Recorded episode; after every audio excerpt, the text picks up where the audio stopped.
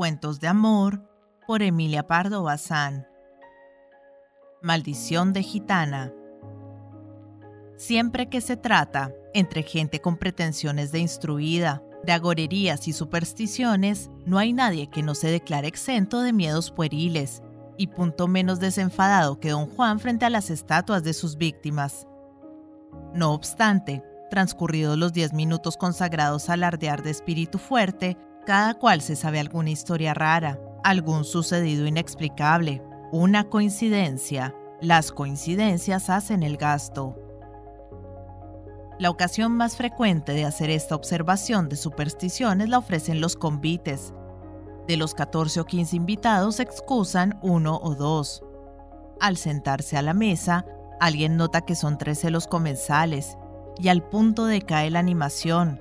Óyense risas forzadas y chanzas poco sinceras, y los amos de la casa se ven precisados a buscar, aunque sea en los infiernos, un número 14. Conjurado ya el mal si no renace el contento, las risitas de las señoras tienen un sonido franco. Se ve que los pulmones respiran a gusto.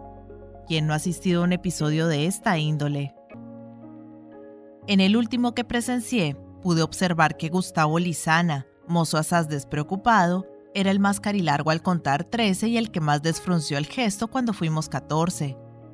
No hacía yo tan supersticioso aquel infatigable cazador y sportsman, y extrañándome verle hasta demudado en los primeros momentos, a la hora del café le llevé hacia un ángulo del saloncillo japonés y le interrogué directamente. Una coincidencia, respondió como era de presumir. Y al ver que yo sonreía, me ofreció con un ademán el sofá bordado, en cuyos cojines una bandada de grullas blancas con patitas rosa volaban sobre un cañaveral de oro, nacido en fantástica laguna. Se sentó él en una silla de bambú y rápidamente, entrecortando la narración con agitados movimientos, me refirió su coincidencia del número fatídico. Mis dos amigos íntimos, los de corazón, eran los dos chicos de Mayoral, de una familia extremeña antigua y pudiente. Habíamos estado juntos en el colegio de los jesuitas, y cuando salimos al mundo la amistad se estrechó. Llamábase el mayor Leoncio y el otro Santiago, y habrá usted visto pocas figuras más hermosas, pocos muchachos más simpáticos y pocos hermanos que tan entrañablemente se quisiesen. Huérfanos de padre y madre y dueños de su hacienda, no conocían tuyo ni mío, bolsa común, confianza entera, y a pesar de la diferencia de caracteres, Leoncio nervioso y vehemente hasta lo sumo, y Santiago de un genio igual y pacífico, inalterable armonía. A mí me llamaban, en broma, su otro hermano, y la gente, a fuerza de vernos unidos, había llegado a pensar que éramos cuanto menos próximos parientes los Mayoral y yo. Apasionados cazadores los tres, nos íbamos semanas enteras a las dehesas y cotos que los Mayoral poseían en La Mancha y Extremadura, donde hay cuanta limaña Dios crió, desde perdices y conejos hasta corzos, venados, jabalíes, jinetas y gatos monteses. Con buen esfuerzo escopetas negras y una jauría de excelentes podencos, hacíamos cada ojeo y cada batida, que eran el asombro de la comarca. De estas excursiones resolvimos una, cierto día de San Leoncio. No cabe olvidar la fecha. Nos había convidado juntos una tía de los Mayoral, señora discretísima y madre de una muchacha encantadora, por quien Santiago bebía los vientos. Sutilizando mucho, Creo que esta pasión de Santiago tuvo su parte de culpa en la desgracia que sucedió. Ya diré por qué.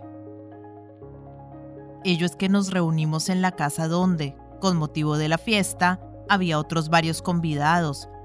Amiguitas de la niña, señoras formales, íntimos de la mamá.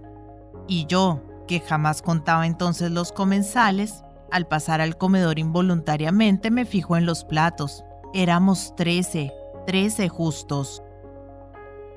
Ni se me ocurrió chistar.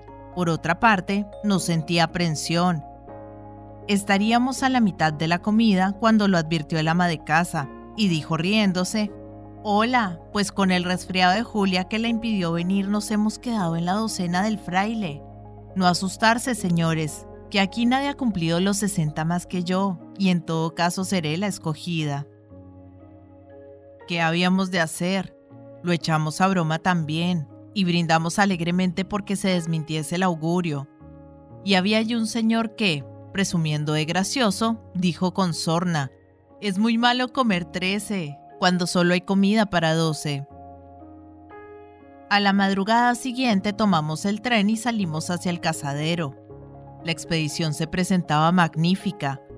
La temperatura era como de mediados de septiembre, templada y deliciosa. Cada tarde, los zurrones volvían atestados de piezas, y para mayor satisfacción, nos habían anunciado que andaban reces por el monte y que el primer ojeo nos prometía rico botín.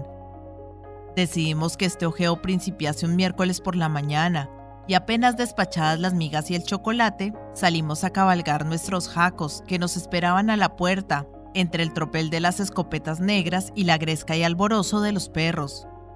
Como tengo tan presentes las menores circunstancias de aquel día, recuerdo que me extrañó mucho la furia con que los animales ladraban, y al asomarme fuera vi, apoyada en uno de los postes del emparrado que sombreaba la puerta, a una gitana tesada, escuálida, andrajosa, podría tener sus 20 años, y si la suciedad, la descalcez y las greñas no la afeasen, no carecía de cierto salvaje atractivo, porque los ojos brillaban en su faz cetrina como negros diamantes. Los dientes eran piñones mondados y el talle de un junco airoso. Los pingajos de su falda apenas cubrían sus desnudos y delgados tobillos, y al cuello tenía una sarta de vidrio, mezclada con no sé qué amuletos. Dije que sus ojos brillaban y era cierto. Brillaban de un modo raro que no supe definir. Los tenía clavados en Santiago, que, lo repito, era un muchacho arrogante, rubio y blanco, y en aquel instante, subido al pollo de montar y con un pie en el estribo, con su sombrero de alas anchas, su bizarro capote hecho de una manta zamorana, devuelto cuello de terciopelo verde, y sus altos saones de casa que marcaban la derechura de la pierna, aún parecía más apuesto y gallardo. Y a Santiago fue a quien dirigió sus letanías la egipcia, soltándole esos requiebros raros que gastan ellas y ofreciéndose a decirle la buena aventura. En aquel momento, Santiago, de seguro, pensaba en el dulce rostro de su novia, y el contraste con el de la gitana debió de causarle una impresión de repugnancia hacia ésta, porque era galante con todas las mujeres, y sin embargo, soltó una frase dura y hasta cruel, una frase fatal. Yo así lo creo. Qué buena aventura vas a darme tú, exclamó Santiago. Para ti la quisieras. Si tuvieses ventura no serías tan fea y tan negra, chiquilla. La gitana no se inmutó en apariencia, pero yo noté en sus ojos algo que parecía la sombra de un abismo y fijándolos de nuevo en Santiago, que estaba a caballo ya, articuló despacio, con indiferencia atroz y en voz ronca. ¿No quieres venturas, hermoso? Pues toma maldiciones. Premita a Dios, premita a Dios, que vayas montado y vuelvas tendido. Yo no sé con qué tono pudo decirlo la malvada, que nos quedamos de hielo. Leoncio especial, como adoraba en su hermano, se demudó un poco y avanzó hacia la gitana en actitud amenazadora. Los perros, que conocen tan perfectamente las intenciones de sus amos, se abalanzaron ladrando con furia. Uno de ellos lincó los dientes en la pierna desnuda de la mujer, que dio un chillido. Esto bastó para que Leoncio y yo, y todos incluso Santiago, nos distrajésemos de la maldición y pensásemos únicamente en salvar a la bruja moza en riesgo inminente de ser destrozada por la jauría. Contenidos los perros, cuando volvimos la cabeza la gitana ya no parecía por ahí. Sin duda se había puesto en cobro, aunque nadie supo por dónde. Al llegar aquí de su narración Gustavo, me hirió de súbito un recuerdo. Espere, espere usted, murmuré recapacitando.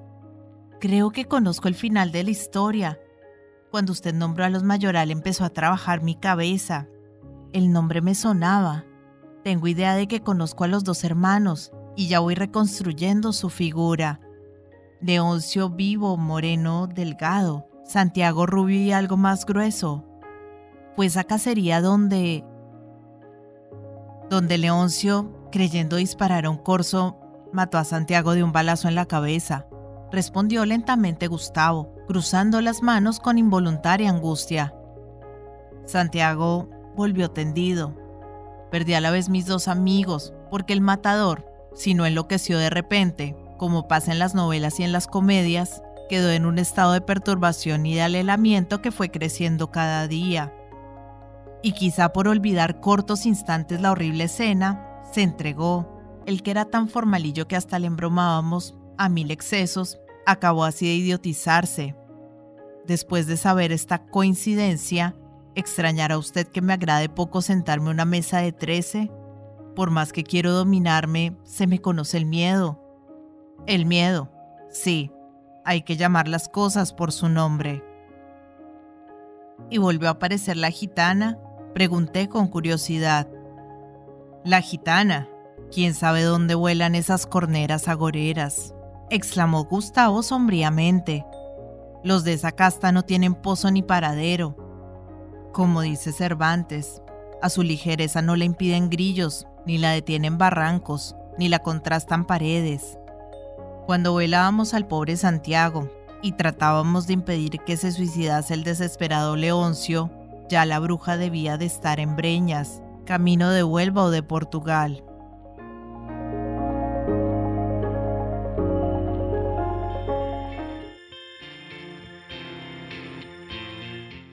Hola gente, ¿cómo están? Mi nombre es Carolina, yo soy la voz de audiolibros leyendo juntos. Este es un hermoso proyecto que pretende poner un poco de buena vibra y felicidad allá afuera, acompañando a las personas en su cotidiano con diferentes tipos de lectura, desde aventura, suspenso, terror, cuentos para niños, autoayuda, meditaciones, en fin, lo que se les ocurra. Espero que hayan disfrutado del audio, para mí es todo un honor que compartan su precioso tiempo conmigo y ya saben, abajo del audio siempre está la famosa y mágica cajita de descripción donde pueden encontrar cosas tan fascinantes como mis redes sociales. Si quieren comunicarse conmigo, si quieren dejarme un mensaje, si quieren preguntarme algo, sugerirme algo o si no les gustó y simplemente quieren quejarse, siéntanse libres de ir y expresarme todo lo que crean necesario. Pero si realmente les gustó el audio y me quieren apoyar, pueden pasarse por YouTube y seguirme y darle un me gusta a todo lo que disfruten. Ya si les caí súper bien, pueden dar una vueltica por Patreon, donde me pueden ayudar como las personas de apoyo y las personas incondicionales que por el valor de uno o dos cafecitos al mes me están apoyando un montón y me ayudan a seguir adelante. Y si vives en Argentina, te dejo los vínculos de Mercado Pago y de Cafecito. Por ahí también me puedes ayudar, si quieres. Quiero agradecerles el haber llegado hasta este momento del audio y espero que nos veamos pronto para pasar el rato leyendo juntos. Muchas gracias. Chao.